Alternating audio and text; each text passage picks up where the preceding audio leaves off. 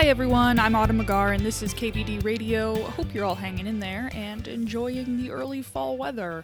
This week we're talking with Denise McGaha out of Dallas, Texas. Denise is an award winning designer and also a KBDN innovator. All right, Denise, it is great to have you with us today.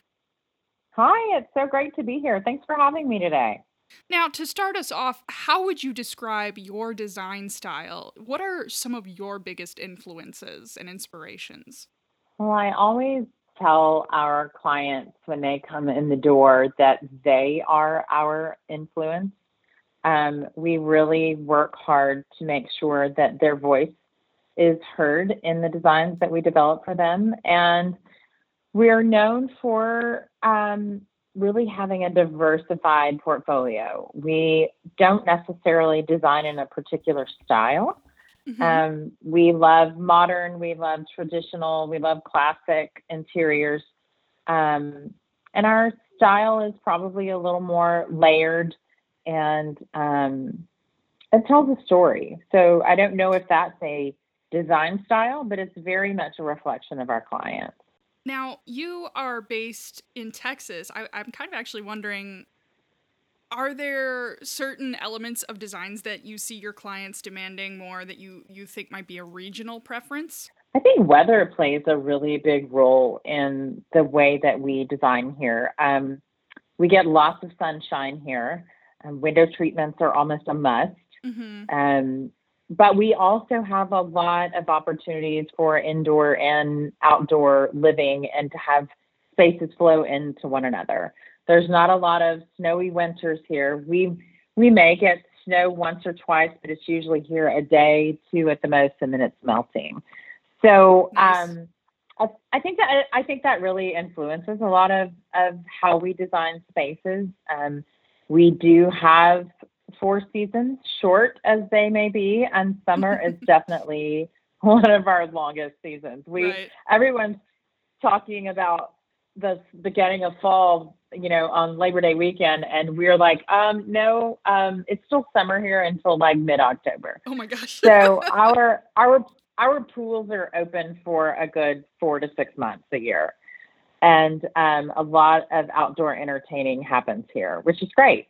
And you know, you have one very unique design offering. Um, you've actually trademarked it, as I understand, uh, designing with a deadline. I'm wondering what does this entail, and kind of how did this come about? You know, I often find myself explaining what designing with a deadline really means. It, it's really a process and a timeline that we layer over each of our projects. Mm-hmm. And I kept hearing people be frustrated by how long projects were taking and how long is it going to take you to do this or that. And when a, when we bring a project into the firm and we get started, the first thing we do is put a timeline that we're all working toward and that we can agree to. Mm-hmm. And um, we layer deliverables on top of that so that everyone knows where we are at any one time. And I think designing with a deadline is as much about being proactive as it is doing things quickly. I think efficiency plays a role in the way that we design. Yeah. And um, we love to calendar and schedule every single step and presentation the minute a project comes to the table. So when we sign a contract, for example, we know that in about six weeks, we're going to do our first round of a presentation to the client. We may touch them a couple of times during that period, whether it is to present mood boards or get feedback on a look and feel that we're going for. But it really is about a six week process of, of when the client signs a contract to the time that we're presenting either furnishings or a kitchen design or an overall mood and look and feel for a new construction project. Wow. So it sounds like honesty and transparency, I mean, in your design process and good communication play a really big role in that. Very much. And our clients always know where we are in the process. Mm-hmm. So they don't write you this huge retainer check and then wonder when they're going to hear from you again. So right. um, it's, it's really a clear plan.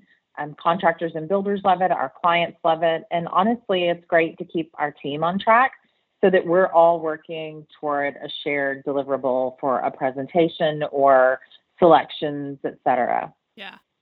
Um, you know, and and something I'm kind of wondering is how has your design process, whether that's designing with a deadline or any other process, changed or stayed the same during during this pandemic that we're all living through? Like, how has your process had to evolve in order to kind of account for that?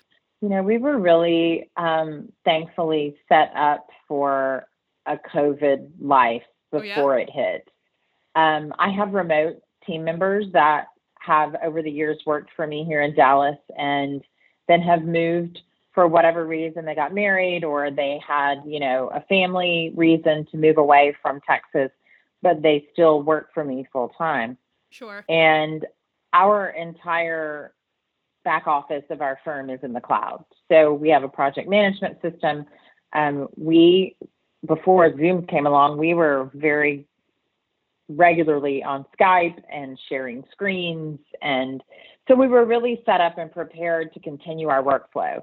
Um, as it relates to manufacturers and receiving products, you know, we're seeing delays, but it it's all pretty simple to communicate when you already have a timeline and you can mm-hmm. tell your client, you know, due to COVID, this is what's happening. You know, we're about three weeks out. Yeah.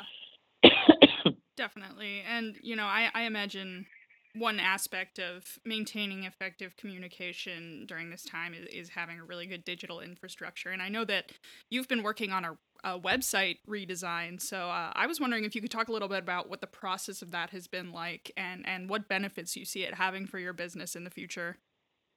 You know, when something like this happens, I've I've been practicing for right at 20 years, and so I made it and survived through the first recession um, and I think that what that time taught us is that when something like that is happening, it's a wonderful opportunity for you as a business owner to mm-hmm. make changes, to um, reinvent yourself, to really look at what wasn't working and change it.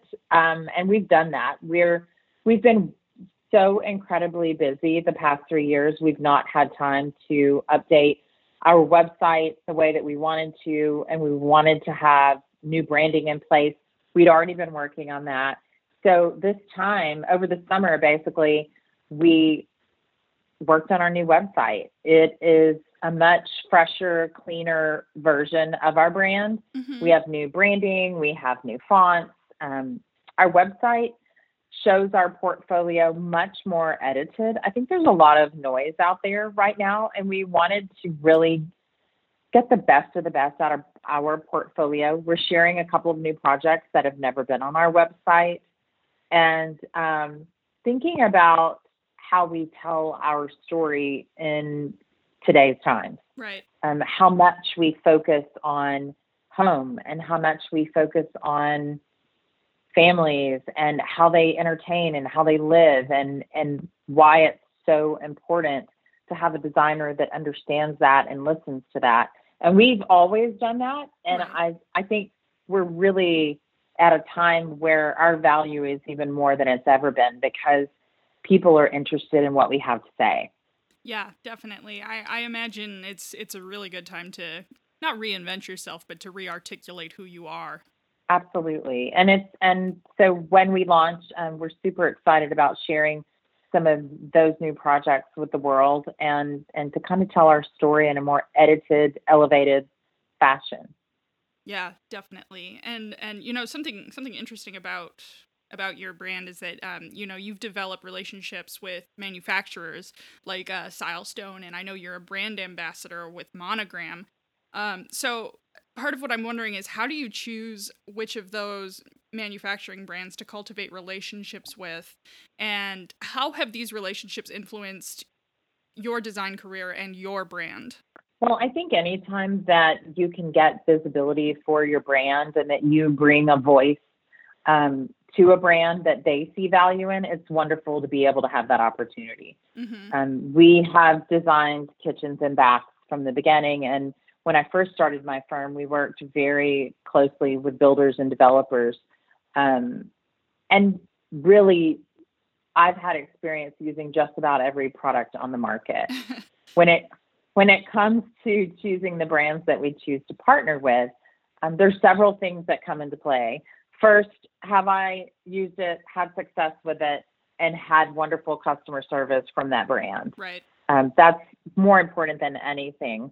Um, how, in many cases, I've either used it in my home or I've used it multiple times on projects and had great success. So that's the number one for us. Would we use it in our own home? Mm-hmm. Um, number number two, um, what is this brand's reputation in the industry? It's got to be the same as as our firm's reputation because um, I'm also looking at all of the other brand ambassadors they've either worked with before or what the message is that they're sharing with the world and does it align with what I believe in personally and what my firm stands for. Absolutely. Those are those are super important things to think about, not just, you know, do I want to go on a trip or do I want to, you know, have a nice dinner with a group of designers that I know. Because we get those opportunities a lot at, and, and in this day and age, we're not traveling anywhere. We're not really having big large parties or events of any sort. So the fact that I've still chosen to sign on with a brand like Monogram says a lot about the brand. I really do see the value in the relationship. I, I gotta imagine it's it's very inspirational to be kind of mingling with the other designers in that that rep those brands. Have have you found that you've kind of Oh my gosh, yes. And and these other designers that come from across the country um, and even Canada. When I when I was working with Silestone, they are some of my dearest friends. You you you form a bond and a you forge relationships that are so valuable to you as a designer to be able to pick up the phone and and make a phone call and ask someone that you trust um, a very delicate business question or um, if you're checking on for example, you're doing a project in their city and you need resources for a receiving warehouse or a contractor. Yeah. Um, who better to call than your network of design friends from across the country? Um, your network often just um, in the market that you work in are the builders and contractors that you use. Mm-hmm. But to have your peers as a network is invaluable. Absolutely. Well, Denise, thank you so much for taking the time to sit down and chat with me today. Thank you. And and I look forward to sharing more with you and hopefully I'll get to see you in person soon. I'm sure you will.